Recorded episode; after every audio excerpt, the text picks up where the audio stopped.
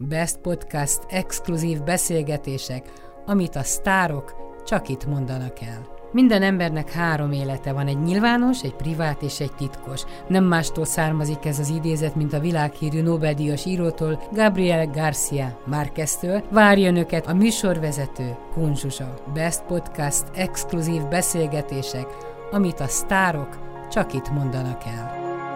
Kunzsuzsa vagyok, és Pásztor Erzsikét keresem. Én vagyok. Szia, nem hívlak rosszkor? Nem. Az az én kérdésem, mert szeretnék én a, a Valentin Számi Bestbe egy olyan anyagot csinálni, hogy mitől szép egy napom. Hogy azért itt a karanténban azért lehet szép dolog is az életben. Van-e kedved egy ilyen beszélgetése? Így Persze. telefonon. Most vagy pedig hívjalak holnap? Hogy jó neked? Mert holnap délelőtt. Hát akár most is csinálhatjuk, ha Hát- gondolod. Én, én most ráérek, tehát akkor nyugodtan akkor azt, azt mesélt, hogy hogy viselted itt a, a karantént, és mitől tudod széppé varázsolni a napjaidat.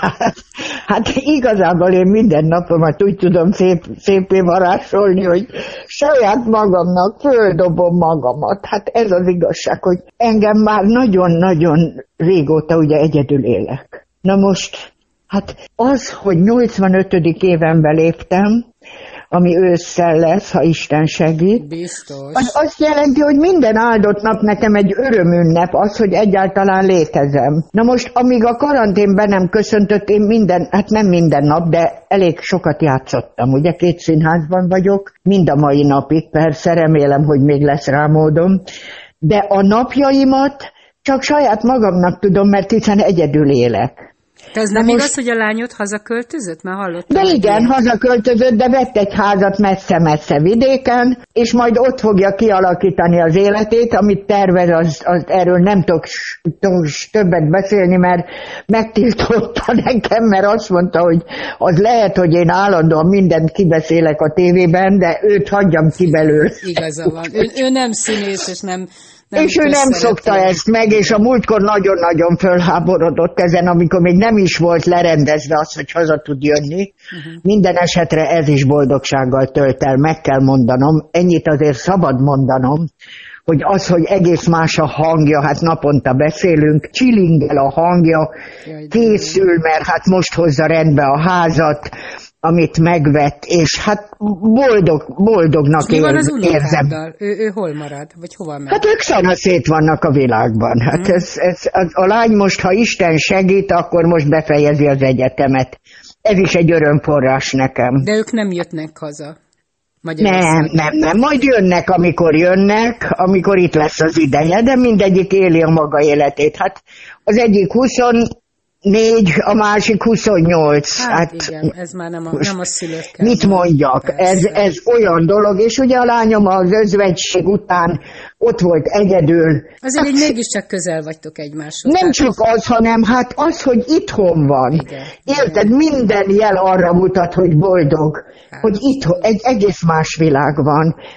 Majd beszélek erről, amikor, Amikor szabad, igen, de azért ez rá. nagyon jó. Neked gondold el, ha itt a jó idő és színházi szünet van, azért csak el tudsz hozzá menni, kiülsz a kertbe egy kicsit. Igen, és akkor ő is följön. Most rendbeszedi a lakást, és utána nem is akarom, hogy télen közlekedjen se ő, se én, meg most nem olyan a helyzet, de minden áldott nap hosszasan beszélünk, és hát nem tudom elmondani ezt a boldogságot. Úgyhogy nekem, ha semmi más nem lenne, akkor is boldogsággal tölt el. De ezen kívül Először is a barátaimmal beszélgetek. Eddig is megtörtént, csak eddig élőben. De most, most telefonon egymást hívjuk. Nincs olyan nagyon sok barátom, akivel ilyen közvetlen kapcsolatban vagyok, de vannak egy páran. És akkor az nagyon-nagyon jó dolog, megbeszélünk mindent, és hát hála jó Istennek nagyokat tudunk röhögni.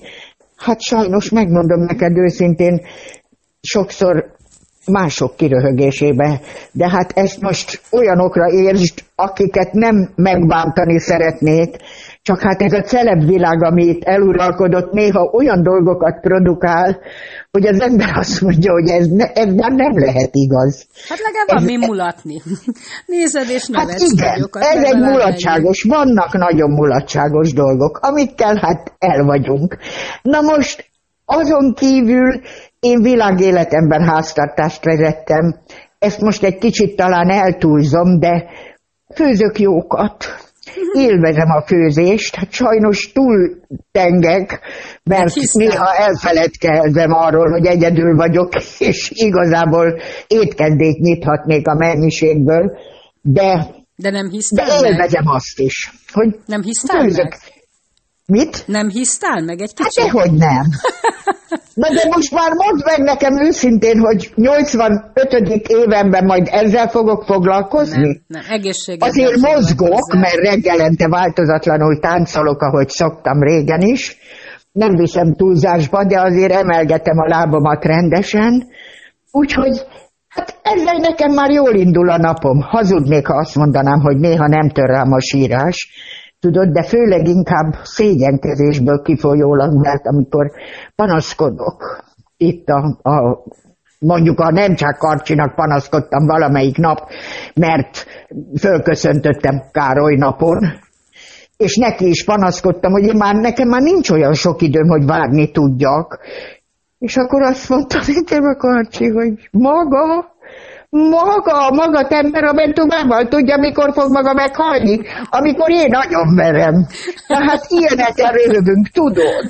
De hát ez az igazság, hogy, hogy itthon meg, amikor egyedül vagyok, akkor én a Lajosnak panaszkodom, a Kossuth Lajosomnak, aki itt áll a fejem fölött az íróasztal vagy a könyvszekrényem tetején, és akkor mindig valahogy beleszól a sors, tudod, valamelyik nap is, mikor elkezdtem rázendítettem itt, a panaszáradatra a televízióban meg bemondják, hogy ma van a holokauszt világnapja. Meg hát, ha azt neked, hogy utána, tehát az ember... Olyan sírógörcsöt kaptam saját magamtól, hogy te sírsz, te panaszkodni mersz, amikor a meleg otthonodban, a jó kis konyhádban mindent ehetsz, ihatsz, szégyelheted magad, Pásztor Erzsi. Tudod, és néha azon én... gondolkodom, hogy hogy te is nagyon beteg voltál, idős voltál, hogy miért a fiatalok Igen. elviszi a fiatalokat, és, és hogy, hogy hol az igazsága a világban. Ja, hát ezt nem is tudom elmondani, hogy az is milyen fájdalom volt, akiket elvesztettünk. Még azok is, akikkel nem álltam közeli kapcsolatban. Mert hát majdnem mindegyik húsz évvel, minimum húsz évvel volt nálam fiatalabb. Tehát akkor jogos az, hogy én reggel örömmel kelek föl, Pontosan. nem? Pontosan, és, és még az jut eszembe a koronavírussal kapcsolatban, amire szerintem nem is igazán gondoltunk, hogy jó, a közép és az időseket bántja, de hogy tegyük össze a kezünket, hogy nem a gyerekeinket és az unokáinkat, mert igen, akkor azért nagyobb igen. lenne a, a bánat, hogyha gyerekek. Jaj, ne is mondd, hát minden gondolatom az, hogy ezek jól legyenek. Pontosan, pontosan igen. Tehát, Na, hát, hogy... hát ennyi az én örömöm. Hát ez pontosan elég, pontosan elég. És miután elmaradt nekem, decemberben lett volna egy bemutatom a Turai Ida Színházban. Hát ha a Isten segít, és túl leszünk ezen, és én még az agyam így bírja, hogy egyelőre még igen, gyorsan lekopogom a fán, uh-huh. akkor, akkor vár rám még egy bemutató, vagy esetleg még kettő is. Nem akarom eltúlozni, mert azért nem akarok túlzásokba esni, de hát a játékszínben is van egy futó darabom, ami még mindig megy a nyolc nő. Úgyhogy ha, ha engedély lesz rá, akkor tovább játszhatok. De soha nem, fel, nem, nem félsz, hogy bemész a színpadra, és elfelejted? Most ráadásul egy jó hosszú szünet volt. Attól nem, attól nem. A, a, a vírusról jobban félek. Uh-huh. Szóval amikor leálltunk, akkor azért én, én éppen arra gondoltam, szóval örültem neki, nem hogy leállunk, hanem hogy nem nekem kellett azt mondani, mert azért már félbe mentem be, mert hála Isten a darab nagyon kacagtató, és örökké arra gondoltam, hogy tele nevetik a nézőteret, hála a jó Istennek, hát mi jön oda föl a színpadra? Minden, mert maszkba jöttek be, de azért lecsalták, amikor beültek, azért elég sokan. Tudod, úgyhogy megbízhatatlanok voltak, ami nem baj, mert megértem azt, hogy örültek, és hát hatalmasakat nevettek. De nem voltunk biztonságban. És én úgy gondolom, hogy ezt a mi szakmánkat csak félelem nélkül lehet jókedvűen csinálni, mert hát az, hogyha az ember retteg valamitől, az nem az igazi. Hát nézd meg, a Balázs Fetszó azért halt meg, mert a novemberben nem bírta tovább a bezártságot, és négy nagy koncertje volt az Állatos Igen, tudom, és nagyon szerettem őt, és nagyon-nagyon megsirattam őt, nagyon. Nagyon. Együtt voltunk egyszer egy tévéműsorban, és én ott olyan őszintén gratuláltam neki, mert annyira szerettem, és olyan édes volt, hogy rá két napra küldött nekem egy könyvet ő magáról, egy CD-vel, és hát annyira élveztem olvasni is, és hát nagy, nagyon-nagyon szerettem.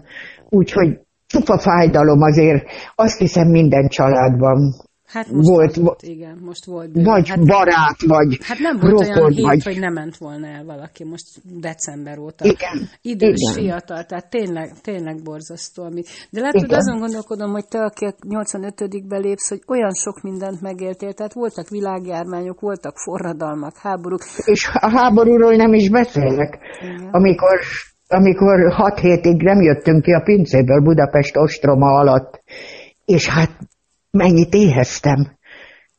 Hogy, és a, a, úgy, úgy előttem van, tudod, olyan sokszor eszembe, hogy mikor a fiatalok itt panaszkodnak, hogy a buli, a buli, a buli, hogy nincs buli. Hát én ott ültem az asztalnál, amikor már vége volt a háborúnak, és emlékszem, hogy valami kukoricaborzalom volt előttem, és a könnyeim hullottak bele, és az anyukám a fejem fölött állt, és tudod, én forgattam a számban, és anyukám a hangját még most is hallom. Erzsike, ki ne köbd, mert nem bírtam lenyelni, annyira sírtam, hullottak a könnyeim, és majdnem megfulladtam tőle, mert hát vízbe főzött, vagy nem is tudom milyen kutyaszart tettünk. Valaki azt mondta, aki a pincében élte át a háborút, és kérdeztem tőle, hogy, hogy e, ez is rossz, az is rossz, hogy, hogy van-e különbség, és azt mondta, hogy az jobb volt a pincében, mert ott együtt voltak az emberek. Itt mindenki hát a saját igaz. lakásában igen. bezárva van. Igen, és nincs igen. itt megölelni, ott összebújtak, és volt egyfajta ilyen De hát azért azt emlékszem, hogy a szénrakáson voltak a matracok, és ott aludtunk. A nagyanyámnak családi háza volt, és ott volt együtt a család, de az az apám családja volt, és mivel elváltak voltak, az anyukám nem volt velünk, hanem minden nap, amikor tehette, a bombák között hozott mindenféléket, amit tudott beszerezni, ilyen, hogy egy üveg lekvárt, vagy, vagy ilyen csoda dolgokat, amik csodaszámba mennek. Ma meg, nézd meg, hát tobzódhatnak az emberek az élelemben. Igen. És most a, a buliért sírnak a fiatalok. Hát hol voltunk a bulitól? Ruhánk nem volt. Hát úgy mentünk iskolába, iskolába, hogy amikor az én lányom nézte a régi képeket, hát röhögő görcsöt kapott, hogy hogy néztünk ki. Igen, igen.